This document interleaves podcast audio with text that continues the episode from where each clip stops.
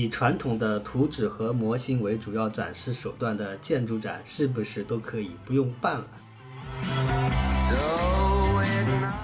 连个图纸都不如吗？只有建筑师双手的劳动，它才是他的作品。其实图纸跟模型就已经是建筑师最直接的作品了。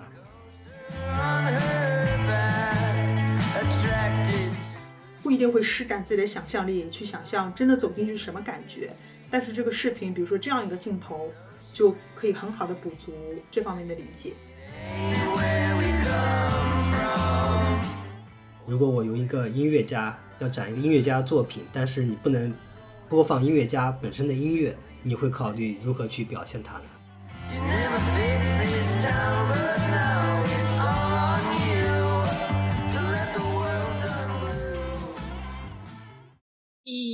二三，当当当当当当当。大家好，欢迎来到瞎玩，这是一档没事就想瞎聊着玩的播客节目，我是大头。这期节目我们想来聊聊和建筑展这个 keyword 相关的一些话题。首先欢迎今天的嘉宾，大家好，我是大仙。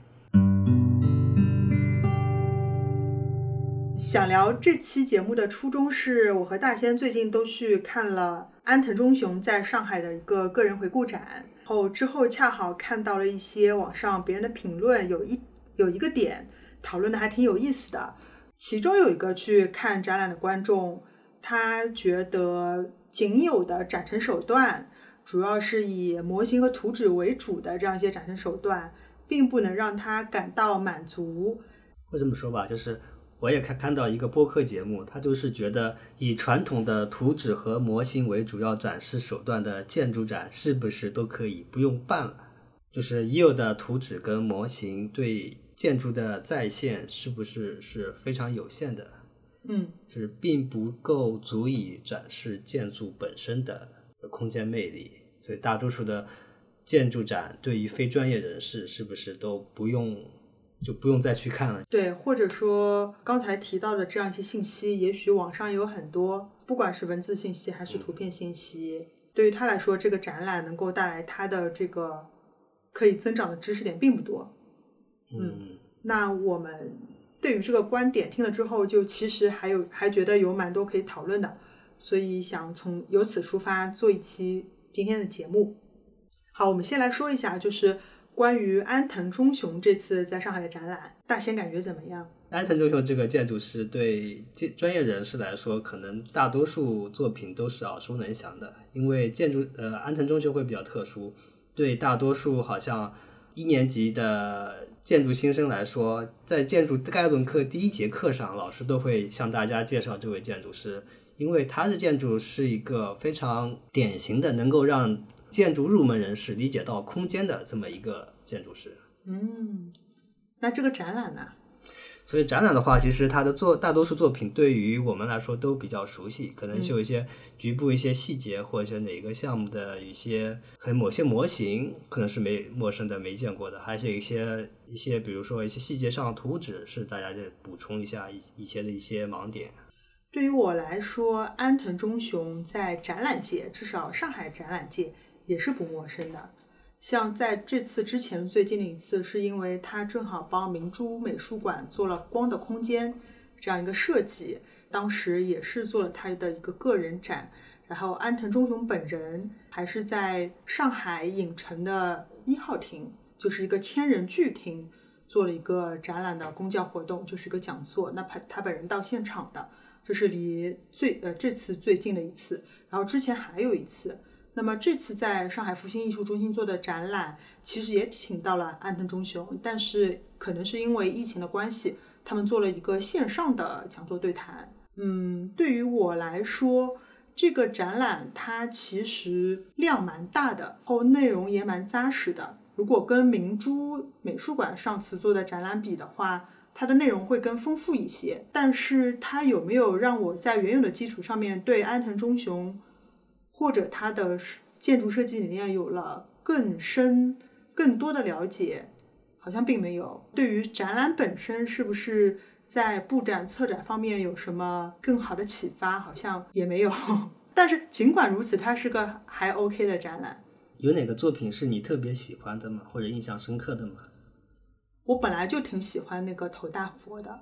呃，之前是我就刚才说的那个安藤忠雄，他来那个上海影城做展览的时候，他自己介绍了这个作品，把他的手稿和一些设想的就想法介绍给我们听。但是在这一次的展览当中，他还搭配了一个视频。我本来只知道头大头大佛那个山坡本人长什么样，然后在这次的视频当中，我能知道整个这个算园区吗？反正这一片地区，除了头大佛头到头大佛之前，还有块延伸的地界。比如说，我作为一个在当地可以去参观头大佛的人，我是从什么样的入口进去，经历一个什么样的空间，再穿越什么样的隧道，然后可以从下往上看到头大佛是什么样的角度，视觉的感受，通过视频可以让我了解的更多。嗯，对我来讲，其实是，呃，在筑基长屋中有一张小草图，我是觉得还印象挺深刻的，因为他以前一直一直说过，呃，为他的筑基长屋辩解过，就是筑基长屋其实是个空间上看起来比较现代，但他其实心目中是一种比较传统的建筑形式。然后他这次展呃展出中是有一张墙身的剖面图，是把他的筑基长屋和呃和他隔壁的房子剖在一起，木结构房子剖在一起看的。能够看到他那个一些呃空间节点上的对位，那那的确我相信它是考虑过传统建筑的一些尺度来才做的筑基长屋这个设计。怎么理解他说的传统呢？因为筑基长屋它本身地块就很狭窄，就是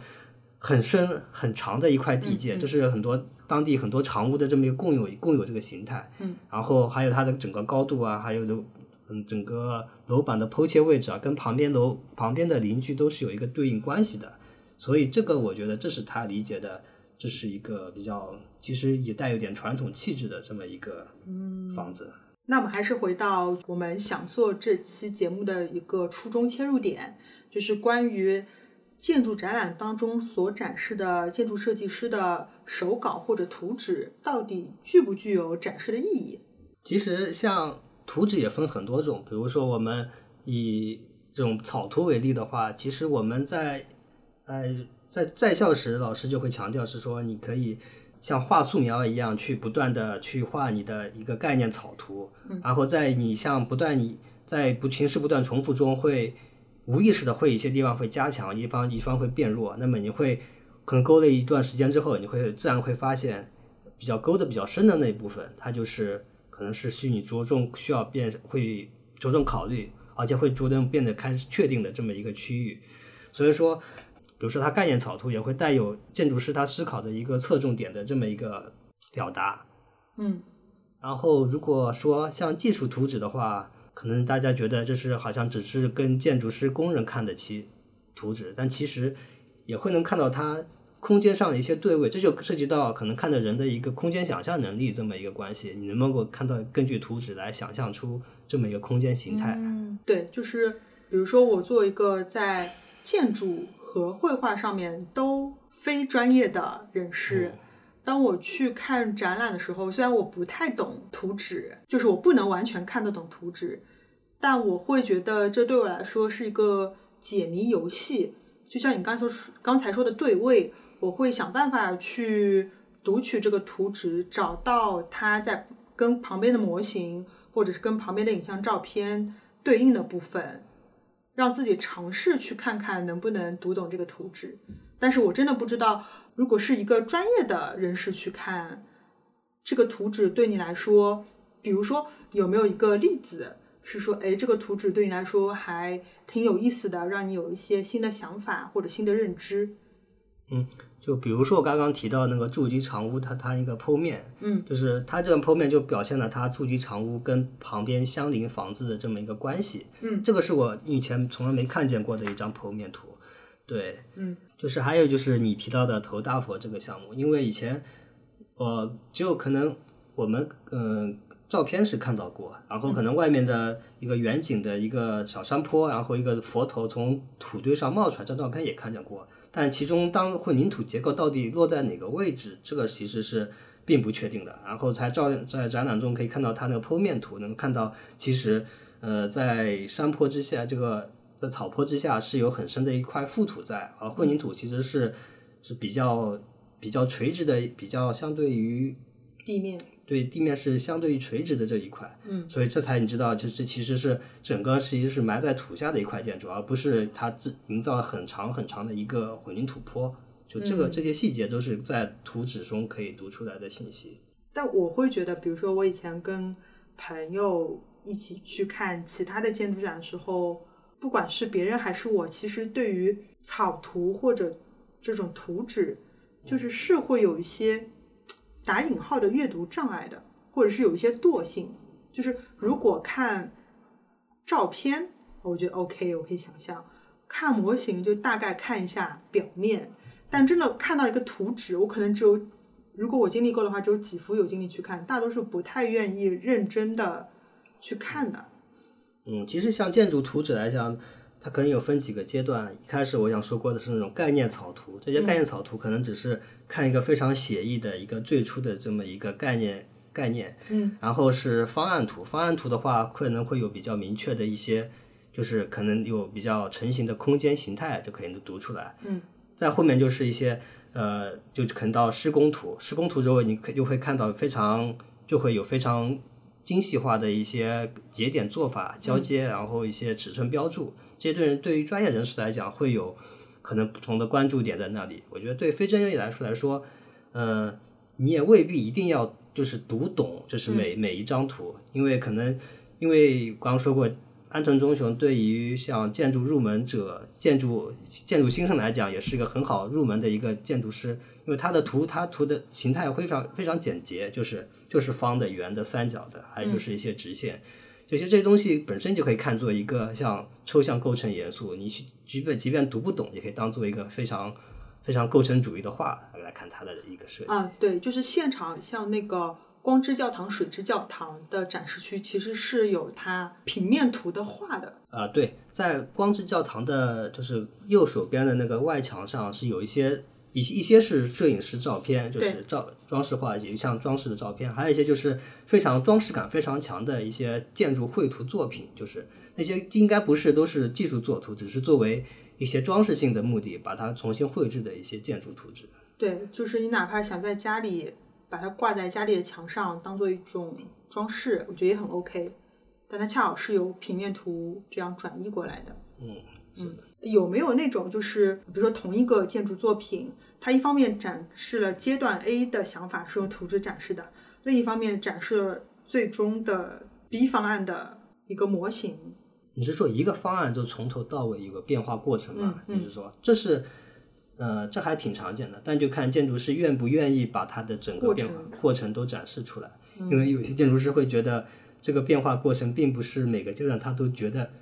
可以说，或者他都想把这个变化原因说清楚，那么可能就只展示只截取他愿意说的那部分展示出来。嗯，像我这两天去那个艺仓美术馆看的扎哈的展，它其实图纸并不多。嗯，对的。它主要是以摄影和模型为主。然后一些视频啊什么因为扎哈比较特别，因为它的空间的形态都比较复杂，你也很难拿一只单张一张平面去说明它的空间形态，它都是以模型和空间这种三维的感受为主的。嗯，所以其实就建筑绘图这个东西，已经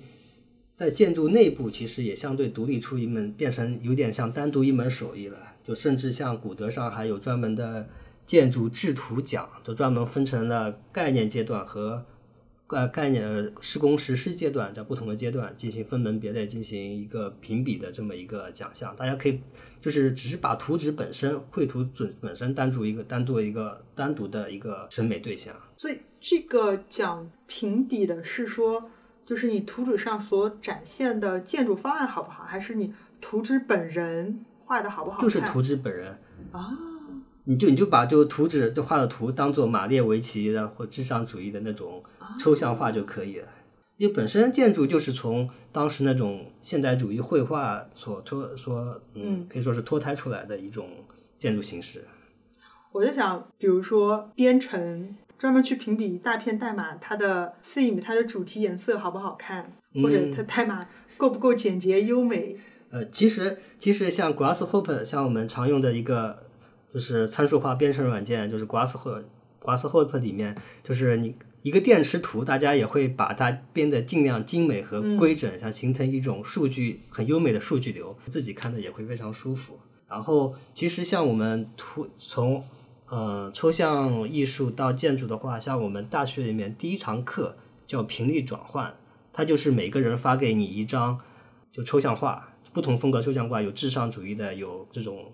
康康定斯基那种画，就是你根据这个画把它。平面可以抽象，把它给立起来，给它赋予一定高度，来变成一个呃立体构成作品。作为这就是我们的新生入学的第一个作业。哦，这是锻炼什么能力？就是从平面到空间的一个转换关系，就是嗯，还挺有趣的。呃，所以所以说呃，就是一个图纸跟立体空间的一个转移能力的一个培养吧。嗯，像 PSA 前几年办过一次曲米展。其中就展出了他比较有名的一个作品，叫做应该应该是叫曼哈顿手稿。因为曲米他是解构主义八，当初号称解构主义八人中的一个。他当时在巴黎应该是参与过学生运动，然后可能有一些就就是有追逐啊或者一些运动的这么一些经历在，所以他的。它的建筑非常，它的那个曼哈顿手稿就是变成了是事件和人的运动以及空间的这么一种，嗯，空间转移电影可以说是，嗯，嗯，他这本书也是本奇书，就是拿相当于用建筑类似于建筑绘图的方式来讲述了一些在他看来是有剧情的故事。但这本书你可能也比较悬，你整个把它说看读懂，说整个剧情有个像很逻辑的联系连起来也很难。但可以发现，它这种建筑绘图本身，它就是可以带有一定意义，也是可以变成一个独立的一个欣赏对象。嗯，我觉得它这种就是概念性比较强，嗯，然后又把建筑手稿就是再往前推了一步，看看还有什么的可能性。那刚才我们讲的都是图纸，其实。还有一部分非常重要的在建筑展里边就是模型，然后模型它其实有不同的比例的，就从局部的，然后到同比例缩小的，然后可能还到一比一的，还有更大尺度的。大兴介绍一下这种在不同的比例的模型上面分别可以看到什么东西吧。比如说，如这是也是从微观到宏观的这么一个不同尺度。比如说，我们可以。呃，前几也是前几年，就是皮亚诺那个展，那个展是特别火的一次。那展比较火，就是因为它展出了大量的它的节点制作的模皮皮亚诺的节点制作模型。这个是可能你很少能够在其他地方看到它这么详细的把建筑它的思考的建筑材料跟构造方式在模型上表现出来的这么一个展览。嗯，然后是像。单体模型，单体模型的话，其实各个建筑展都会展出来，就会就是主要就是展，嗯，展展示建建筑本身的一个造型，以及建筑周周边一个环境这么一个大体方案、大体情况。嗯，像建筑单体模型的话，就是会比较常见在所有的建筑展中，就是展示一下建筑本身的形态，嗯，和一些大体的建筑空间以及周边的环境。然后像更大的一个城市尺度的一个模型的话，就像城市规划或者城市设计，那我们像上次扎哈展就可以，它可以有些模型，你可以看到非常很多的立体交通从建筑里面穿进穿出，像这种城市尺度的模型，在可以在这种模型上可以越可以关注的点。还有安藤的六甲山。嗯，安藤的六甲山的话，呃。可以看到它，它首先它是个山地建筑，你可以看到它一期、二期在山的不同位置，以及一个朝向，嗯，以及空间的这么一个跟梯度一个变化。那比如说上次我们还一起去看过如恩的展览，嗯，就是它除了有少部分照片、视频和一些文字以外，其实大部分都是模型的铺陈，就是好多桌面都是各个模型这样放上来，你会觉得那些非常有用吗？就是如恩的模型，我觉得还是做的很精美的。无论是这种概念概念模型，就是概念模型中可能只是一个大大致的体块，加上一些材料，还或是一些就是已经有非常具体的空间形态这些模型。像如恩的模型的话，它有一个空非常注意表现它的空间形态，就是人在空间中的移动，然后高度的变化，以及视线对。呃，视线以及外部环境的这么一个视线引导关系，这个是它模型中经常能够做的非常精彩的。嗯，像我看的时候，因为都是模型，我最后有点吸收不进去了。比如说有一两个剖面，那我能理解它让我看里面的结构是怎么样的。但如果大部分都是这个建筑外表长什么样，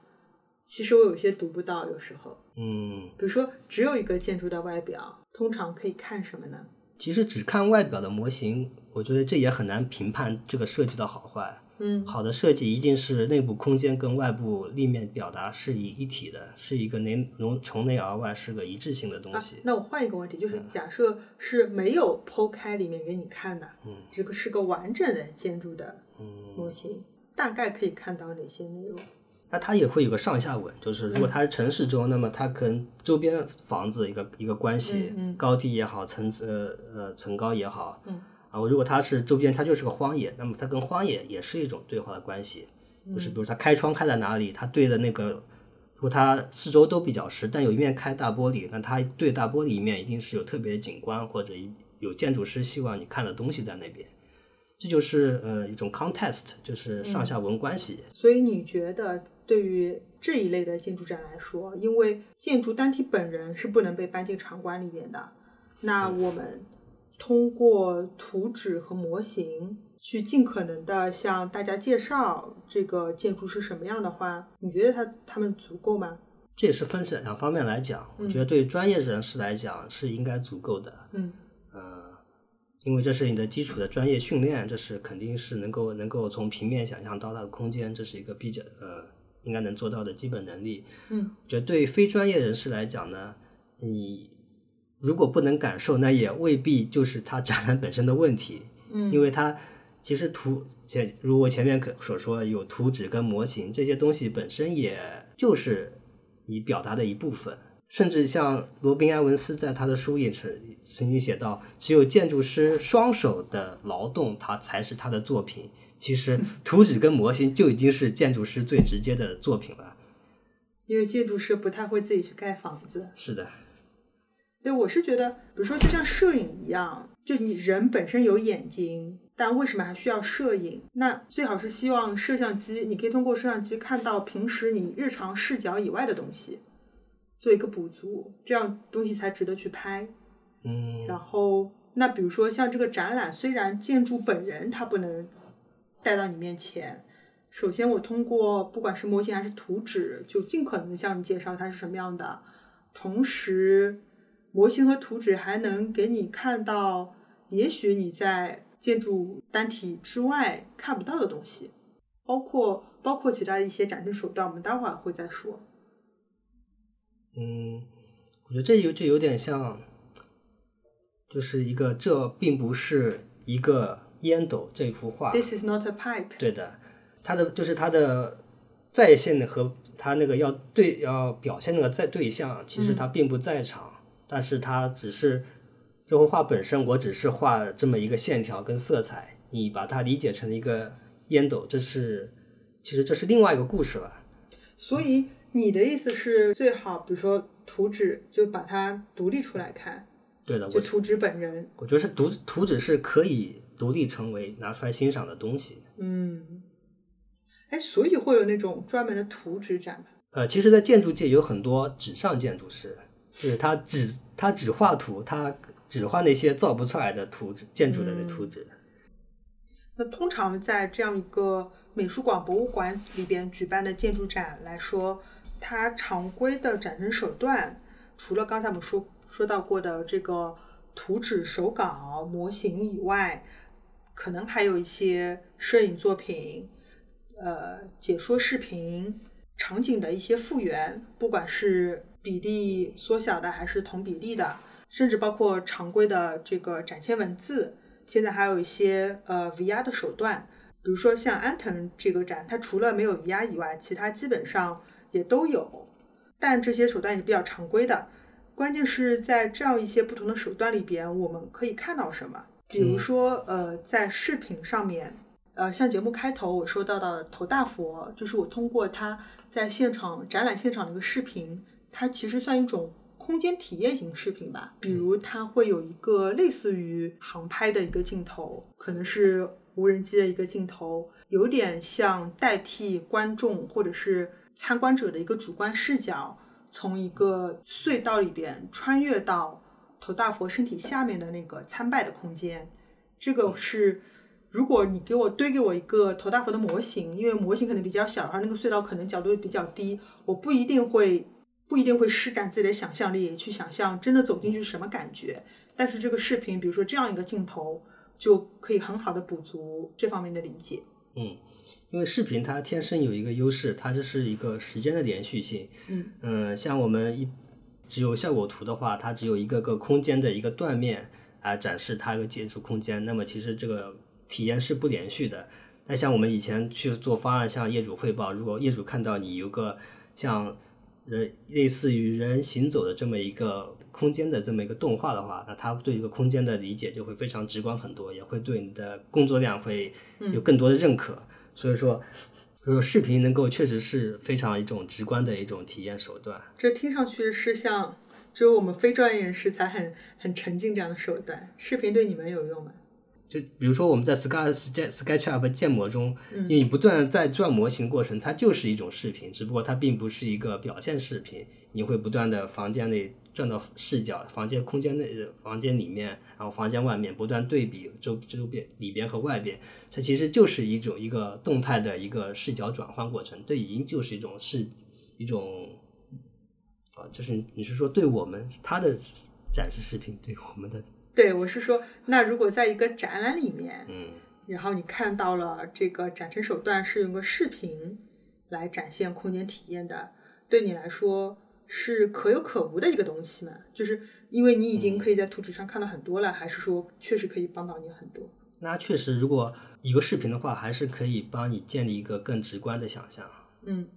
呃，我们以前老师经常说，对一个建筑的感受，图纸可能顶多是百分之五到百分之十，然后如果有个动态的视频的话，你可以有个百分之二十。你可能说要到现场去，那可能才能有接近于百分之七十到八十这么一个感受。百分之五听上去我也可以达到，就图纸对吧？是 是很少，因为我们都知道做建筑你图是画不完的，它展出来的永远是一小部分，冰山一角，就是。我上次我们一起去看过那个时尚纯艺的展览，就当中有个视频我也挺喜欢的，就是它是有点像雕塑的这种手法，它打造一个类似于岩洞吧，但是它要先铸模，然后翻模，然后把这个模怎么样再倾倒掉，最后形成这样一个空间。那个视频我就看得津津有味的，就是它可以很好的给你展示整个建造的过程，说啊，拿了好的原来是这样做的。然后同时还有它的一些工具，比如说日本，我不知道，可能中国也有，应该都有这种单人坐的很小的小吊车，体积特别小，手臂也特别小，很 Q，然后非常适合在这样一个可能并不太高的岩洞里工作。哦，知道哦，原来工程上面还要用这样的工程车，就是一个你不知道的世界，但是人家可以展示给你看，就觉得这样视频就挺好的，挺有意思的。嗯，这还是一种就是时间上的连续性，就是一个是之前像头大佛，它是一个体验空间的这个连续性。那像你说时常纯演那个，就是一个建造过程的时间上的连续性，就是你可以从一条时间轴从这头走到那一头，然后看从一个视角看着房子怎么被从无到有的建造出来，这个过程就会非常直观。尤其尤其像是时尚纯演他们这种建造方式，就是就就感觉像是用特殊的模具使它一体成型的这种，会非常的，就是过程会非常震撼。对，就如果我只是去它的这个现场，我可能并不能了解建筑过程，恰恰是我不管是通过展览或者我在网上看到这个视频，我才能在一个横向的维度上面更好的了解这个建筑作品。提到时尚纯野，其实我还想到另外一个是祖母托的一个教堂，但它这个房子可能并没有视频留下来，就是他当时造一个房子，他呃造造一个小教堂，其中内部的模木模板模具，最后是工人问他该怎么取下来，他就说那就直接一把火烧掉，所以就是说他把房木模他把模板烧掉过程中，同时火在混凝土内侧也留下一些痕迹，这就有一次既完既完成了去呃拿拿掉模板这个动作，也完成了像让混凝土内壁留下一种肌理在，就是一个用一个动作完成了一整个建筑，就好像一个变个魔术一样。哎，我就觉得，比如说像时尚纯野这一类型，就是让人感觉有点天才的灵感在那边的。然后像安藤忠雄，他就是另外一种风格的，就非常扎实。但你看他，比如说受大家喜欢的光之教堂、水之教堂，它还是就结果本身很灵动，但是它可能建造过程或者是整体的这个风格，让你看上去是比较扎实型的选手。嗯，因为其实像他，大家知道他是称他为清水混凝土的诗人，就其实他的混凝土的配方一直是他的一个核心技术。啊，真的？呃，因为你看他，他一直他是对混凝土的，他是要求混凝土线胶是非常如丝般光滑，所以这个是肯定是有他的一一整套成熟技技技术体系在，包括或者他的有技术供应商帮他完成这一过程。嗯，我刚才看了一个介绍他视频，说他早期其实还做了很多木构的，就是用木头材质做的建筑，然后后面就是慢慢用清水混凝土的。嗯，就是中上海世博会的中国馆，其实也是有一定跟他的曾经有跟他的一个世博会的木构房子非非常像，这个当时也引起了一定争议。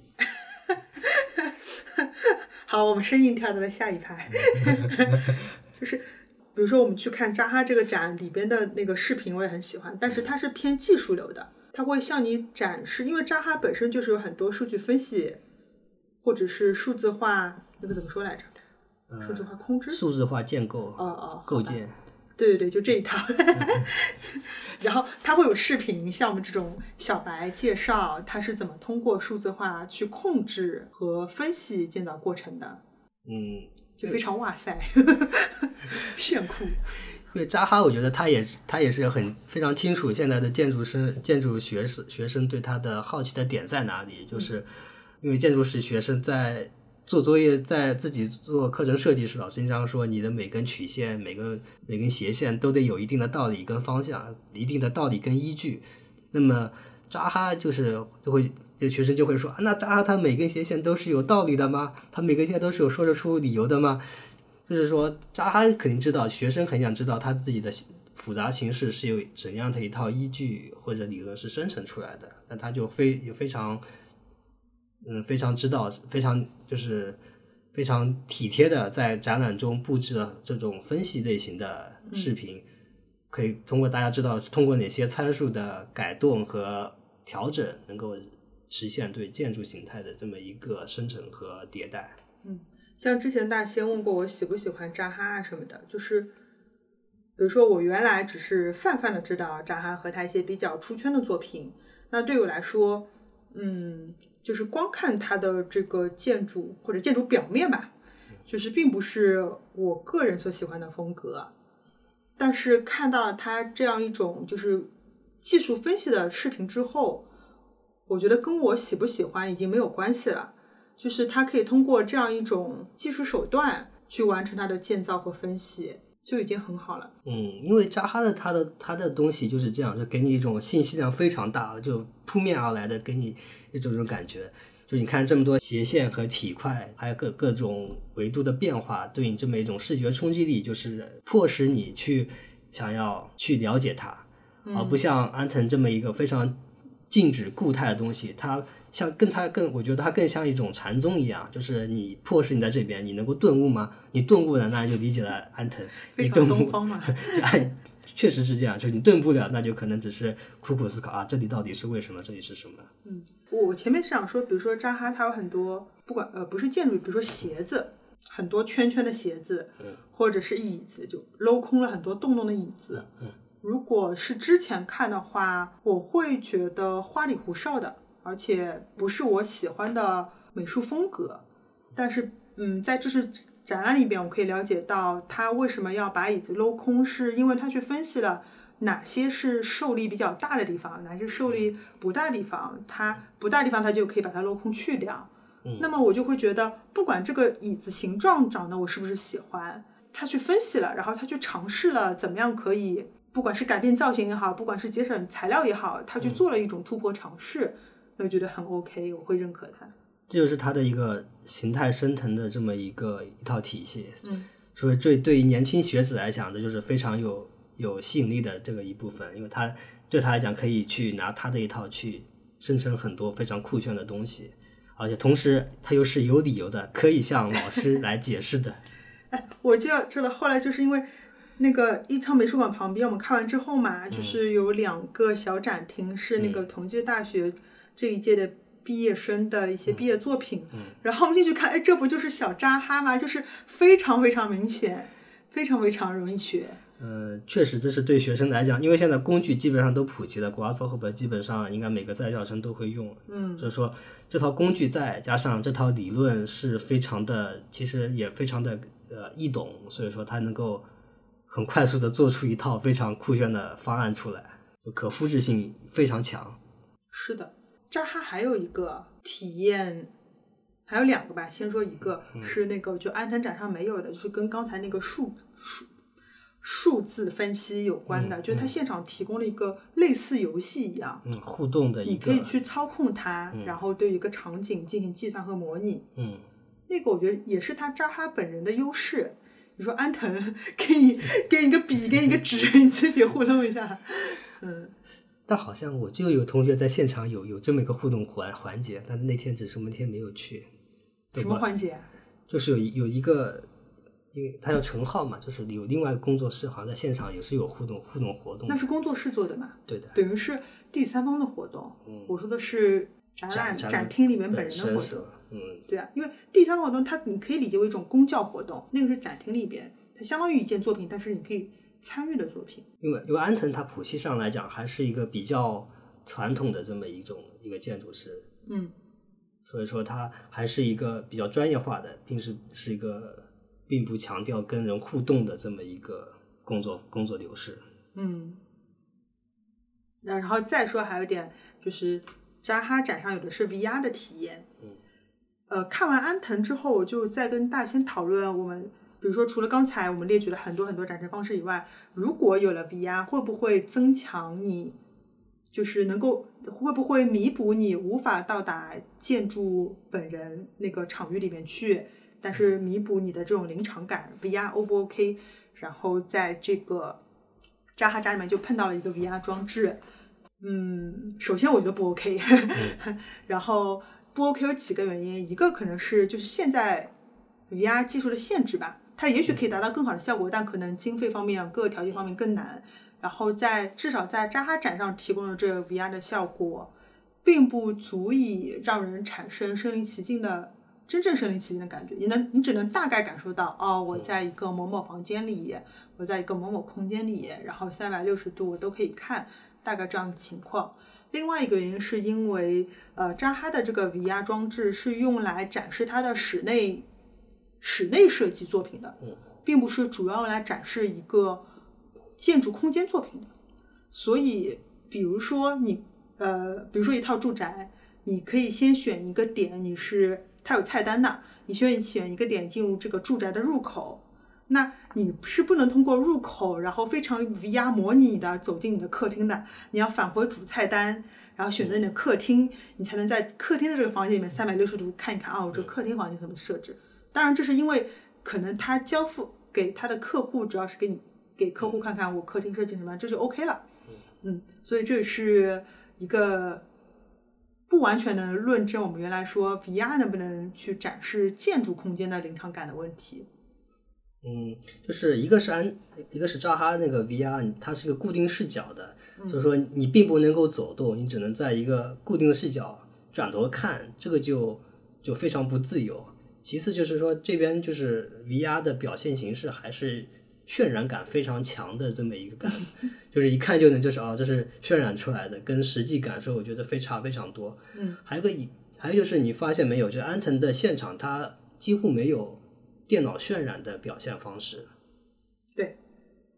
所以说，呃，它比较强调一个是建筑空间，嗯除了它建筑之外，就是希望光线，然后可能一些外部的自然的一些，比如说树，比如说一些像湖水，嗯，这些东西来构成它建筑一些空间的一些呃外部景观。正因为元素很少，所以说对渲染，如果真用 VR 来表现的话，对它渲染的要求会更高，就是，否则会看起来会非常假。嗯，哎，不过这次倒是在那个扎哈展里面，它有很多渲染的效果视频，嗯，就是有几个做的真的非常逼真，我一度以为它是真的拍摄视频，后来大仙跟我说是渲染的，它这方面确实也挺花力气的。我觉得，我觉得这几年渲染技术就是为一就是被这些参数化设计给推高了的。嗯就是其实你看，呃，参数化的很多像广州广州音歌剧厅音乐厅在现场建造水平，可能并不像它真的模型或者渲染的那么的美和那么的美轮美奂。就是说，但是就是这就是参数化设计的一大优势，他们在图纸上在模型上永远是最最最最完美无瑕的，嗯，最最最完美的状态。那像安藤展，他在现场还原了光之教堂和水之教堂这两个场景复原，你感觉怎么样呢？那你能说说你的感受吗？好我我我就感觉挺糟糕的。呃，光之教堂稍微好一点，然后水之教堂，哎呀，这个吐槽有点有点 mean，就是水之教堂它最最糟糕的是在于，比如说本身安藤它设计的理念就是要很多自然的大自然的东西进来，呃，但是在现场还原的部分，它十字架背后它做了一个喷绘布幕布吧，不一定是喷绘材，就是一个幕布。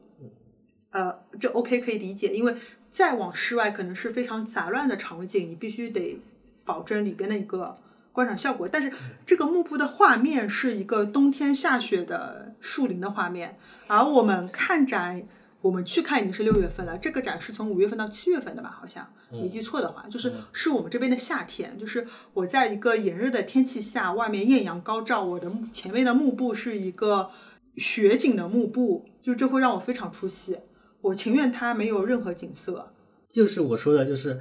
这也跟前面那个那个 VR 的问题有关，就是像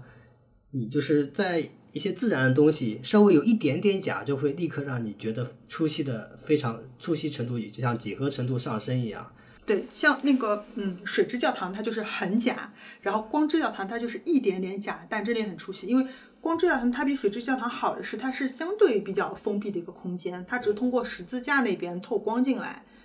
但是在复兴艺术中心这个美术馆里边，你通过这个十字架出去看到的是复兴艺术中心、复兴艺术中心这个建筑外围不是有很多像风墙钢管的嘛？嗯，你是通过十字架看到那个密密麻麻的钢管的，就是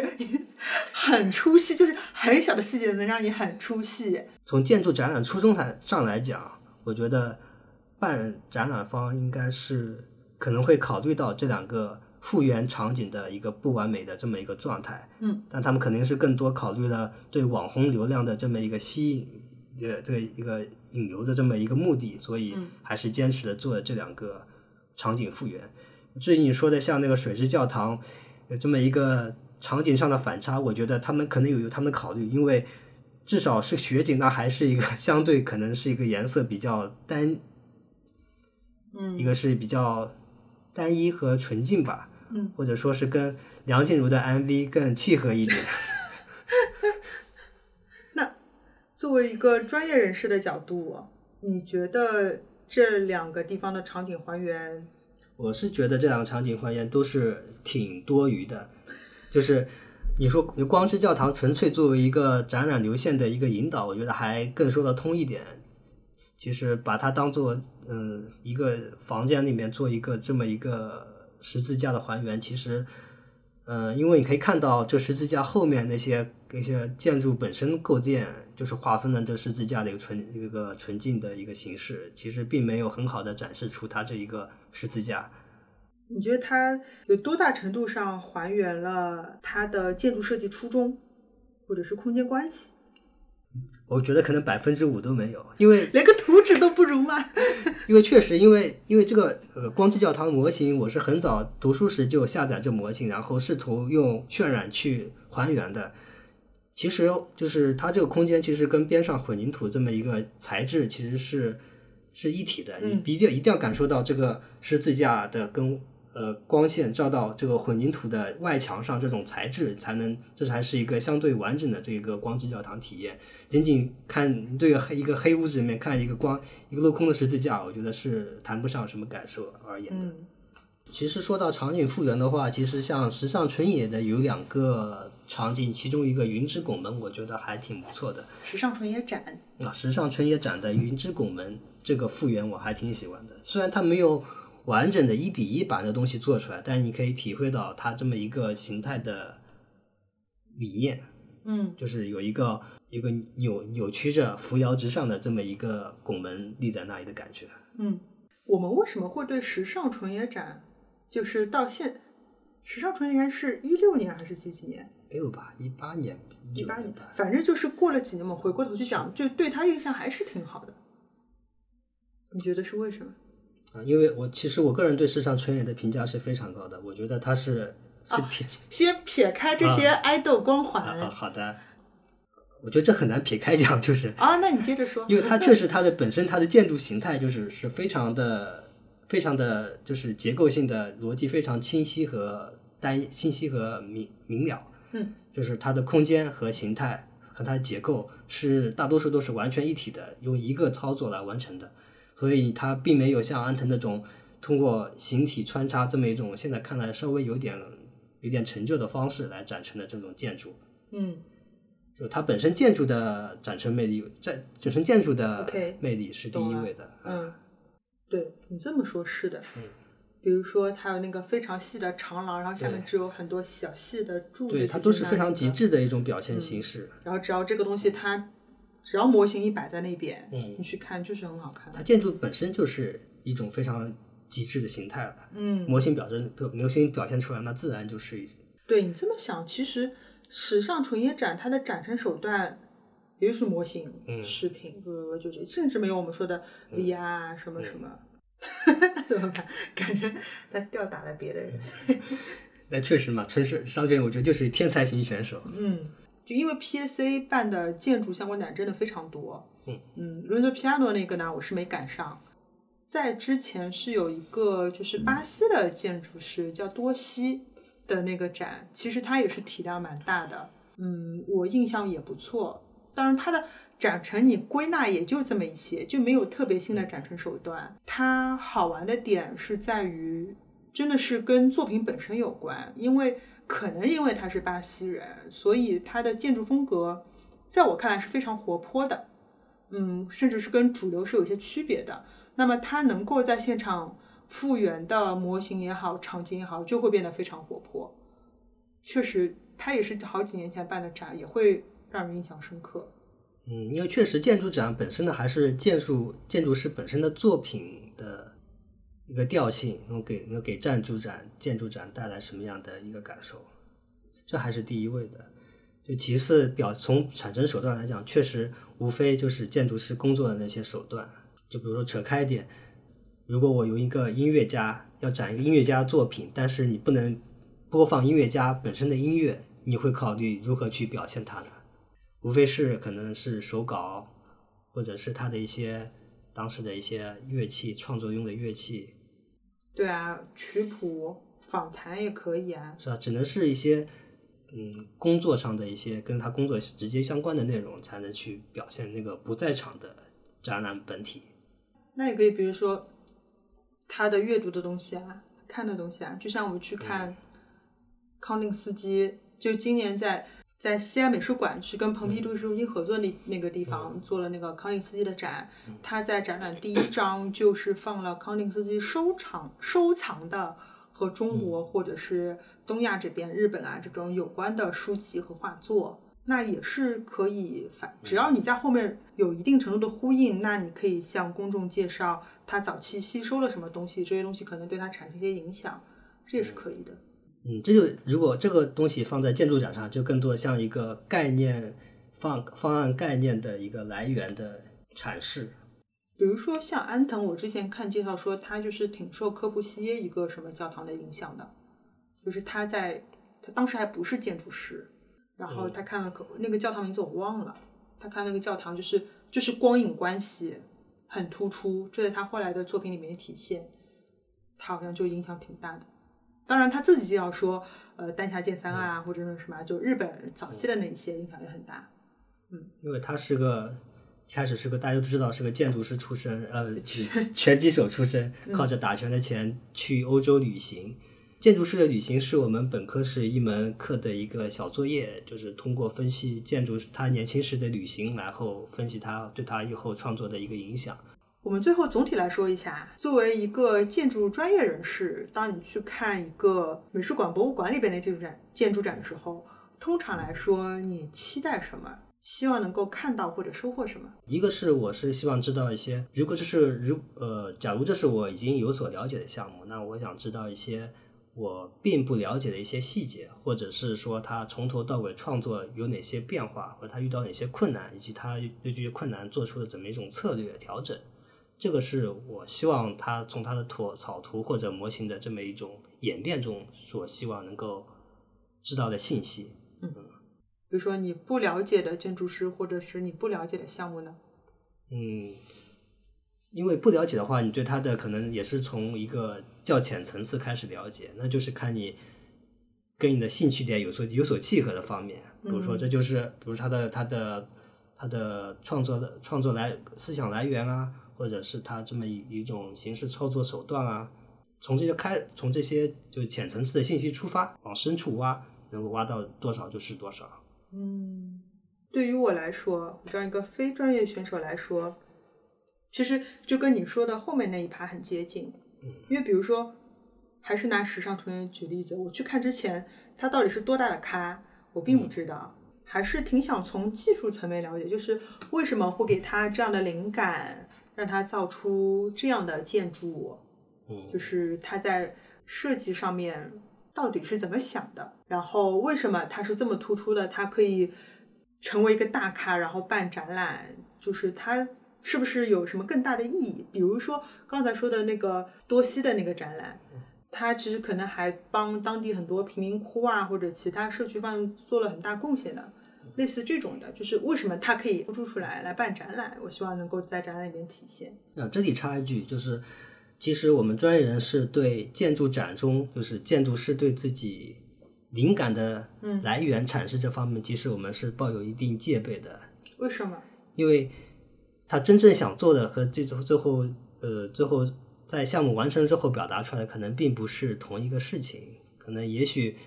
嗯、他自己内心想的那个事情是是个很直接的或者是很抽象的东西，但是为了便于让业主或者让公众理解，他会换一种要么是更通俗，要么是一种更玄学的说法。嗯就这种这种也很难说，也许他真是这么想的，但是就要通过他图纸才能去阅阅读和判断理解，才能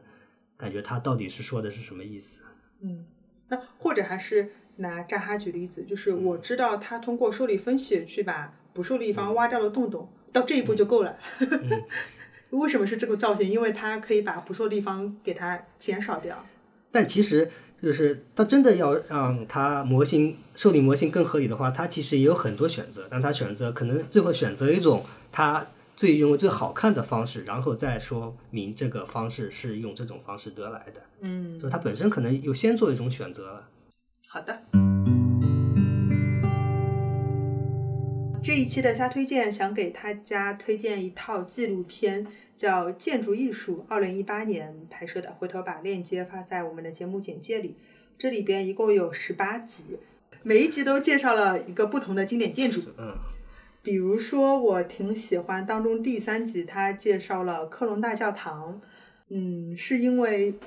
我们刚刚看完展览回来，正好跟大家在讨论模型，我到底一个非专业人士可以在模型里面看到什么？那么在这个纪录片里边，它通过模型不同阶段的呈现，很好的说明了科隆大教堂它是怎么做到合理的受力分析，把它建造的又高又大，同时在非浮壁上跟它之前相比，在技术上有什么进步？也是因为受力分析的原因，就很像那个谁扎哈，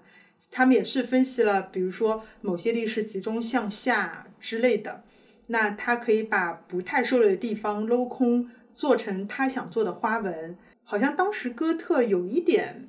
就是被冷落了，觉得它是一个过时的，但是通过科隆大教堂的建立，又打造了纪录片里是这么说的，就是又又又大家看到哦，原来哥特式还是可以做的很好的。那其中一个很重要的作用就是在这个飞斧壁上面，原来可能以前都是实心的，那么他们通过这个受力的分析，把可以去掉的地方去掉，多做一些花纹，让它整体变得更好看。好，那我推荐的是第五集的埃克塞特中学图书馆，这是我非常喜欢的建筑师路易斯康的设计。因为其实以前看图只是看一个大概的空间，并没有注意到其实它的一些窗口的一些墙身设计是跟人的一个小书桌跟一个像私人的一个阅读空间所联系起来的。这个是以前我在图纸上所没有没有阅读出来的东西。反正这个纪录片也是我们偶然翻到的，就看着看着觉得哎还不错，有很多增长点，也分享给大家，希望大家 enjoy it。今天的节目就到这里。为了能够让您更加及时、完整的收听到下完的播客内容，我们非常推荐您使用泛用型播客客户端来订阅我们的节目。当然，同时您还可以通过喜马拉雅电台、荔枝 FM、哔哩哔哩这几个平台来收听。如果您喜欢我们的节目，欢迎通过 PayPal 或者支付宝的捐赠来帮助我们一起分担服务器的维护费用。我们的账号信息也是我们的沟通邮箱。是 shrimp talk at outlook.com 相关信息我们会写在每一期的节目简介里边。那么非常感谢今天的嘉宾，我们下期再见，哎，再见，拜拜。